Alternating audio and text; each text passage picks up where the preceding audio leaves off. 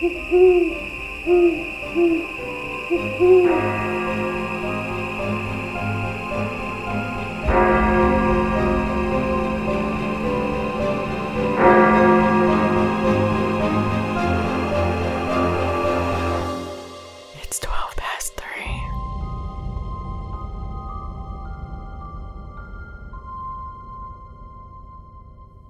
In the last episode, we were talking about Charles Albright, aka the eyeball killer, and how he had dolls with their eyes taken out in his home, and how that was a huge red flag.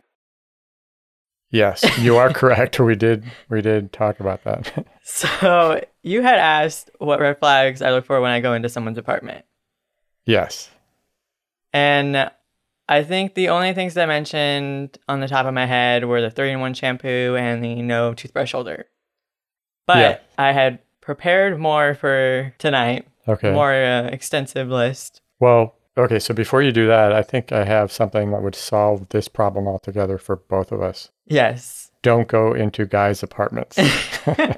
Well, I was being nice and saying anyone's apartment, but since um, we're going to okay. go Well, ahead and call right. out men, All right, yeah, we're assume that all men are serial killers, so at least I do when it comes to my daughter. okay, so what what else do you have on that list? so if they only have one pillow, Okay, why? who only has one pillow? Who only sleeps with one pillow? So you're automatically a psycho if you only have one pillow? Yeah. Especially if that pillow is like flat, like a super flat pillow. I don't even know where to go with that one. So what's what's next? So no cleaning supplies, or looks like they haven't cleaned it since they started renting. Yeah, I, I'll give you that one, and that's true for anybody, right? But maybe it's a good thing they don't have cleaning supplies because if they had like a lot of bleach in their apartment, I'd be a little concerned. So do you go in and actually look through their cabinets, to, or do you ask? No, but like if they don't have like a mop or like Do you just go a in and say? vacuum, You say you go in. Well, you have to look though, right? You don't. You're not assuming they're sitting out in the open. So do you ask them, "Hey, do you have any cleaning supplies?" or do you just nosy around in there? say that you have to go in the drawer or something. I don't know. Okay. I don't know. If they don't have like a vacuum or something, I think that's kind of weird. Are you one of those people that snooped in the medicine cabinet? no. no, I'm the type of person, this sounds crazy, but if people have their uh, shower curtains closed all the way, I know most people do that because, you know, their shower's gross, but I always have a fear that like someone's hiding behind there. well, I can understand that. But that's like the only thing I snoop around. And that's where I see the three in one shampoo. that's probably what they're hiding.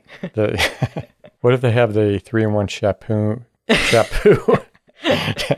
shampoo in a non-labeled container. That's concerning. Why would you have like no labels on here?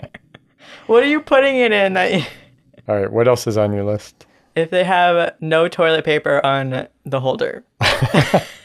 And I'm assuming in the cabinet under the sink because I'm assuming you've already looked in there for cleaning supplies. yeah. Okay. So there's no you, toilet you paper. You look in there for cleaning supplies after you're looking in there for toilet paper because where where is it? What do you So there's no toilet paper anywhere. no Yes, that would be a. no soap, no hand towels. Who is this person that you met up with? no, that you're going a, to their it's apartment? Just a gathered list. They have no cleaning supplies. So if they have no soap, then they have no three-in-one shampoo. But they have three in one shampoo. That's the problem. That's the only thing they have. is three-in-one shampoo. three in one poo. You're gonna. What? it sounded like you're going to say three in one poo. Oh. Three-in-one shampoo is the only thing they own as far as cleaning supplies. That's not considered cleaning, It is for your body. but not for it's shampoo. Okay. Shampoo, conditioner, and body wash. Isn't that weird? Some names for stuff. Shampoo. Mustard. we could get into that list, but maybe another time. Okay, go go on to your list. No hand towels. I don't know if I said that. Well, if you have no soap, what do you need hand towels for? Unless you're using them to wipe your butt, Ew. because you have no toilet paper. What else? I guess I can um, give them a little credit for having no waste. That's concerning. I would not assume that that's the case. what else? bed sheets used as curtains or no curtains at all. Or, or even worse, aluminum foil covering the windows. I'd be concerned for my safety at that point. Yeah, that would be concerning. Okay. I'm debating on putting this one in, but posters of half naked women. Yeah, uh, yeah, that wouldn't be a very It's just mature. what we're talking about single men. Okay. bare walls. Unless you just moved in, having bare walls is a little weird. Some people are minimalists. So if you go into an apartment, they have no cleaning supplies, no toilet paper, no soap, no furniture, a mattress on the floor in the bedroom, nothing on the walls. yeah, I would say red flag, warning, get out of there. yeah. I didn't say no furniture, but that's a good one. they have like those plastic furniture, like outdoor furniture. What about uh, the plastic coverings over the furniture? Oh my god. First of all, I would be concerned that they're trying to kill me or something. Yeah, so they don't make a mess on their furniture. Oh my god. no, thank you. I'd be concerned that they're trying to like kill people or they're really old ladies. Real old ladies in disguise. Yeah. Oh man, I just met this guy and I went to his apartment and I found out he was a real old lady. He just like has like a floral couch that has like that plastic covering. okay. Anything else? I have a few more. Now I'm gonna say flags and not just red flags that their entire Okay. apartment is spewing. I'm talking about just flags on their wall. That's their decoration. Flags or red flags? That is red flag. Okay. no, but like normal flags. I'm talking about like I don't want to get any hate, Okay. Oh yeah, we'll leave it at that. But that being their only source of decoration. No real dishware, meaning disposable or plastic dishware. Or paper plates. Yeah, You have to give them credit for using plates. Yeah. yeah, I respect that. Or if they're all dirty dishes piled up in the sink. But they don't have any cleaning supplies. yeah, so, so, they can't they can't do their dishes. And for me personally, if their um, hangers are mismatched, but that's my own personal issue. I'm assuming mismatched coat hangers doesn't necessarily imply that they're psycho. I guess uh, Or maybe they do in your mind. Okay. Anything else? Or should we get on with the show? we should move on. Okay.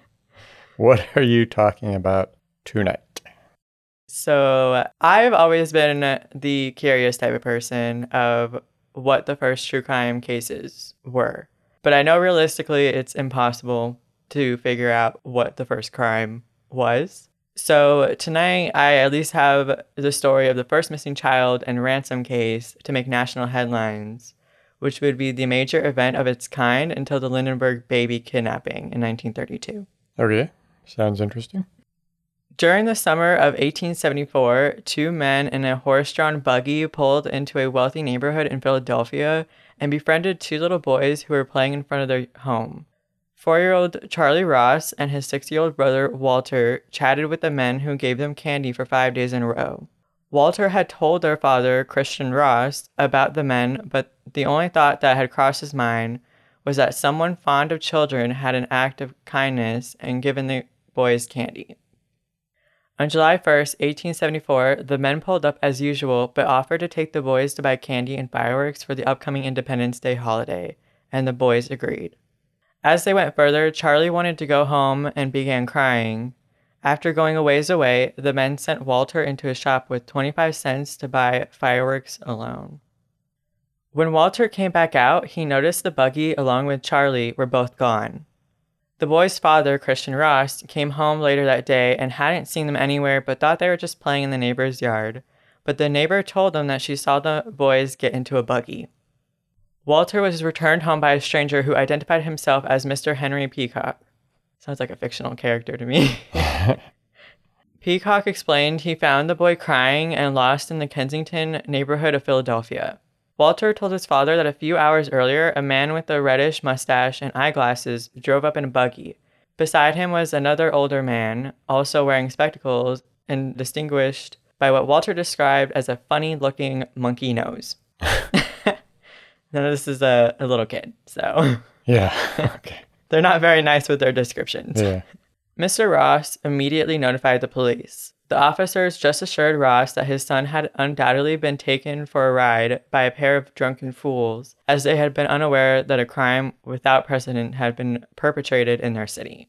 Wow, that's a seriously trusting society hmm that even at th- this point they don't believe that something wrong is going on. Yes. Days after the return of Walter on July 3rd, the father, Christian Ross, received the first of 23 crudely misspelled ransom letters. 23? Yes. Yikes. Obviously, they were trying to figure out how to do it. Yeah. Okay. We is got him, one part read, and no powers on earth can deliver out of our hand. You will have to pay us before you get him from us and pay us big cent too. If you put the cops hunting for him, you is only defeating you own end. End quote.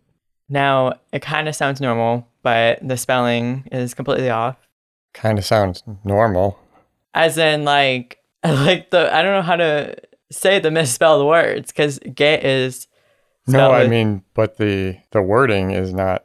No, no, I know, but I mean, some of it, it's like the spelling, like get is G I T, and yeah, grammar is not that great either. Yeah. Well, you were worrying me there for a minute because you said this sounds normal. well, for the most part, you, you know anyway, what I mean. I know, I know mean. The second letter from the kidnappers arrived two days later, demanding $20,000 for Charlie's safety. So $20,000 in 1874 is equivalent to about 400000 today. Wow. Now, the quote from the second letter was You will see you child dead or alive. If we get you money, you see, get him li- live. If no, mumney, get him dead.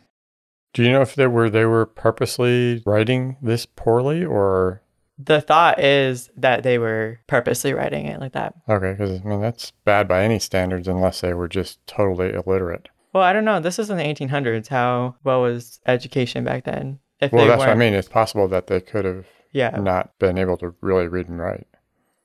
Now, Mr. Ross did not tell his wife, who was recovering in Atlantic City from an illness, but two days later she found out through the advertisement in the newspaper for her son's return. That would be absolutely terrifying. Even though the family lived in a wealthy part of town, the family's fortunes decreased significantly due to the stock market crash of 1873. Mr. Ross was forced to go to the police since he could not pay the ransom. Police and other authorities urged Ross not to pay. They believed doing so would encourage other kidnappers and no child would be safe. And Ross agreed reluctantly. Within the following weeks, Ross communicated and negotiated with the captors by responding to their letters through personal ads in the newspaper to stall time while the police had a massive manhunt. Every steamship, canal boat, ferry, stagecoach, and covered wagon traveling into or out of the city was searched. Eventually, they did a house to house search in the entire city. The entire city. Yeah, Wow, must not have been a big big city. probably not. yeah, At the time, probably not. yeah. Detectives searched endlessly for Charlie with no real leads. Later that year, police were investigating the kidnapping of a Vanderbilt child and found a ransom note in that case that matched closely with the one for Charlie Ross. They've identified the handwriting as fugitive convict William Mosher's. In December, two criminals, Joseph Douglas and William Mosher, were shot during a burglary gone wrong in Brooklyn, New York. Mosher was killed instantly. As Douglas was laying there dying, he confessed that the pair had been responsible for kidnapping Charlie Ross. He told authorities that Mosher was the only person who knew where Charlie was being held, but that he would return safely in a few days. He never was. That's messed up. Two hours later, Douglas was also dead. Police later arrested a third member of the gang, William Westervelt, who was a disgraced Philadelphia policeman and brother in law of William Mosher. Westervelt insisted he was not involved in the actual kidnapping, but police were convinced that he was in fact involved in the kidnapping of Charlie.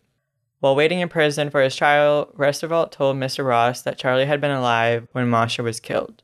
Westervelt went on trial for the kidnapping of Charlie Ross in August of 1875. Jury found him innocent for the kidnapping, but he was convicted for conspiracy and sentenced to six years in prison. The misery for Christian Ross did not end at the deaths of Mosher and Douglas, or the incarceration of Westervelt. In 1876, he wrote The Father's Story of Charlie Ross, the Kidnapped Child, and put all the profits from the book into the search for his son. Thousands of posters were posted in police stations, railroad stations, post offices, and ship ports across the nation. Over several decades, the Ross family spent over $60,000 looking for Charlie, which included following leads and investigating over a thousand imposters who claimed to be their missing son. That has to be messed up. I mean, the whole thing is messed up, right? Not knowing, keep hearing this, he'll be returned, stuff like that. Yeah. But then to have all these imposters come forward and then have to deal with trying to figure out if they're, It's got to be so like discouraging. yeah, and much harder to try to prove or disprove that Yeah. back then compared to t- today. Yeah, especially yeah, the lack of DNA testing and stuff. Yeah, just devastating. I wonder how they uh, found out that they were imposters. Yeah, that's a, that's a good question. Charlie's father died in 1897, his mother in 1912. The Ross mansion was torn down in 1926, and Walter Ross died in 1943. Wow, what a bizarre story. One of the last and most enduring claims was that of carpenter Gustav Blair. In 1939, an Arizona court ruled that he was Charlie Ross after he told a jury that he vaguely remembered being held prisoner in a cave as a small boy, and that the family who had raised him told him that he was a kidnapped victim. So that's what they based their decision on? Yeah. Gotta love Arizona. Why don't we just keep going through all the We're just states? Bash all the states. After the ruling, he officially changed his name and traveled to Pennsylvania, but the Ross family refused to accept him. The kidnapping of little Charlie Ross was one of the great crimes of the time, yet what really happened to him remains a mystery. That's sad. Yeah. And fun fact, but not so fun fact, that's where Don't Take Candies from Stranger comes from. Really? Hmm. Yeah. That's interesting. So that's the sad story of Charlie Ross. That's all you have? Yes. Yes, very sad. I hope he was alive, living somewhere else. It's unfortunate for the family, but I hope he was okay. Yeah. Yeah, very, very hard for the family. That's it on my story. What do you have for us tonight? Tonight, I am going to be talking about the Philadelphia experiment. So, I have to say, I'm a bit nervous about this. This is kind of a take two. We had done this story, or I had done this story on a previously recorded episode. But then, after listening to it, kind of decided it didn't come out too well. So, we kind of scrapped it. Yep. If you think our podcasts are bad, you should hear the episodes we don't publish. Yeah. They're they're not great. The Philadelphia experiment revolves around an alleged experiment conducted by the Navy in 1943. So this was at the height of World War II, around two years after Pearl Harbor. Hmm. The Navy was testing a device they hoped would render a ship invisible, not just on radar, but visually as well. So basically, a cloaking device. You're smiling. it's kind of like an XXL version of Harry Potter's Cloak of Invisibility. That'd be nice if it wasn't in a fantasy movie. Well, now listen. The project was called Project Rainbow, but the experiment took place in a Philadelphia naval yard, thus the name the Philadelphia Experiment. The book, The Philadelphia Experiment, was published in 1979 and was written by William Moore and Charles Berlitz. And there was a 1984 movie that was loosely based on the story. Side note, there was also a 2013 movie, which is, was even more loosely based. But I got through about 20 minutes of that one and I couldn't watch anymore. That's usually how it goes. Yeah. The 84 version stars Michael Pare. The movie isn't an Oscar contender, but I like his acting, so I enjoyed it. Although I imagine the special effects are laughable now. Probably. Yeah. So maybe not a movie you want to go rent or whatever. Go rent, like go down to the blockbuster. oh my god. R.I.P. Okay, so that concludes our 12 past 3 goes to the movie segment for this episode. Goes to the movie. Amazingly, I still had a copy of the Moore-Berlitz book in my stack of paperbacks. So I did do a little reread on it, but I won't go into that because it's not book club week. yeah. Obviously, there's much more information available today than there was when I first heard about this story. Yeah. And I was running across a lot of discussions about how this was a hoax, how the man who started the whole thing was mentally unstable. Isn't that what the government wants you to think? You're stealing my lines. Sorry. Go ahead and say it. all, well, first of all, all that stuff was, you know, I was, it was kind of questioning whether to do the story, whether it was worth doing after reading some of that. But then I realized me believing the story is fake and believing the man exposed, the man who exposed it is crazy is exactly what the government wants me to think. Uh, case in point, just to, to kind of Also, aren't we all a little mentally unstable? uh, speak for yourself. I will agree with that. You are mentally unstable. No, just kidding. Thanks. Just kidding. I was watching an episode of The Unexplained, so the the History Channel show hosted by William Shatner. Yes. And they were talking about the belief that there is a government organization called the Majestic 12 or MJ12, whose purpose it is to manage UFO cover ups. Now, this is just kind of going back to the point of, you know, wouldn't this be what the government would want you to think? Yeah. Shatner was explaining on The Unexplained how experts, put that in quotes, say even that if the organization did exist, they couldn't possibly keep these secrets contained for very long. You know, information would get out somehow, Yeah. leaks or whatever. They said it is much easier to convince eyewitnesses that what they saw wasn't there in the first place, convincing people that they didn't really see what they saw. That's so rude. Yeah, but it ma- it makes sense, right? You know, instead of trying to say that it didn't happen, just convince them that it, what they saw wasn't really what they saw. So making people feel like they're crazy. Yes, makes sense that they could also start mis- misinformation campaigns to discredit a story or convince people that the person who came forward is mentally unstable. So I'm going with that. I don't believe all the debunking, and I'm telling the story. The government cannot take us off the air. No. I have a prepared statement I've been asked to read. No.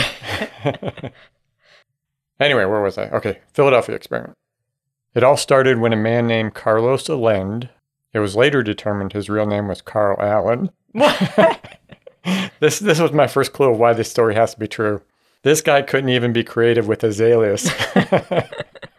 How could he have possibly come up with this story? Yeah. That's a good point. 1956, Allen sent a series of cryptic letters to Morris Jessup. Jessup was an author and an amateur astronomer. He wrote a book called The Case for the UFO. The story Allen tells about the experiment goes into space travel and aliens, so I'm sure that's why he chose to contact Jessup. But I'm going to stick to the basics of the story. When you get into the space travel and aliens, the story does grow into some really fantastical stuff. And that's why I think things are starting to get thrown into the story to make it sound, you know, crazy Yeah. so that people will start questioning it. So I'm not going to believe it. The Navy was developing ideas that came out of Einstein's unified field theory. I won't attempt to get into a discussion of Einstein. Einstein, Einstein You can't even say his name. How can you get into discussion? theories. Einstein's theories, yes. uh, That's why I'm not going to get into- into it because I'm not smart enough. No. But what they got out of it had to do with gravity and electromagnetism and whether they could generate a ele- electromagnetic, I can't even say that. So, how can I understand the theory? Generate an electromagnetic field around the ship and basically bend light around it. Kind of makes sense, right? So, you know, light is light can be bent, right? They bend it around the ship. So, what you're seeing, light passes the reflection. What you're seeing is what was actually behind the ship. So it's not actually disappearing, it's just distorting the visual. It's like a um, fun house. Yeah, like a funhouse mirror. Anyway, that was more of a discussion that I wanted to get into that. I think that's where I went off the rails last time. there were numerous reported experiments, but I'm only going to talk about uh, two significant tests. The ship used for the experiments was the USS Eldridge. It was a newly commissioned destroyer, which was important because it was believed that at the height of the war and battle in the Atlantic, the Navy would never have given up a fully outfitted in service ship with a full crew for any type of experiments. Yeah. They just didn't have the resources. But the Eldridge had just been commissioned, and the group conducting the experiments were able to get their hands on it with a skeleton crew for a short time before the, it headed out to service. You look confused. Skeleton crew. well, not actual skeletons. Come on. it's not that crazy of a story. Well, I don't know. In the book, Moore and Berlitz go into details about their efforts to track down the movements of the Eldridge and another ship's crew who had witnessed the experiment to see if they could verify whether the ships could even be placed in the areas that Allen alleges when the experiments took place. Wow, that was a mouthful. they ended up with circumstantial evidence at best, but that might have been because they couldn't get their hands on all the records or information or the records could have been doctored. Hmm. So, if you visit your primary care physician, would you say you've been doctored? Oh my god. We're gonna lose listeners because of that. well, we can't go into negative numbers, so we're we're safe for now. The other ship was the SS Andrew Furuseth, which Carl Allen said he was on when he witnessed the event. Sorry, I keep, I keep thinking of his name. He's like Superman in his glasses. yeah. is that Allen or is that Allende? Sorry. Okay, so the scientists get their hands on the Eldridge, and it, uh, it is outfitted with equipment to generate the magnetic field. Right. On the first test in the summer of 1943, after firing up the generators, it is said that witnesses described a greenish blue fog engulfing the ship, and then the fog and the ship both disappeared. What color fog? Greenish blue. After a while, on one account, 15 minutes, the equipment was shut down, the fog reappeared, then slowly dissipated, and then the ship reappeared. It sounds like something from Scooby Doo. so, success. The cloaking worked. Yeah. But they found the crew to be disoriented and nauseated. The Navy then decided that they wanted to limit the capabilities of the radar.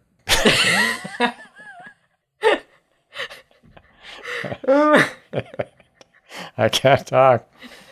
Because of the problems with the crew, the Navy then decided they wanted to limit the capabilities to radar invisibility only.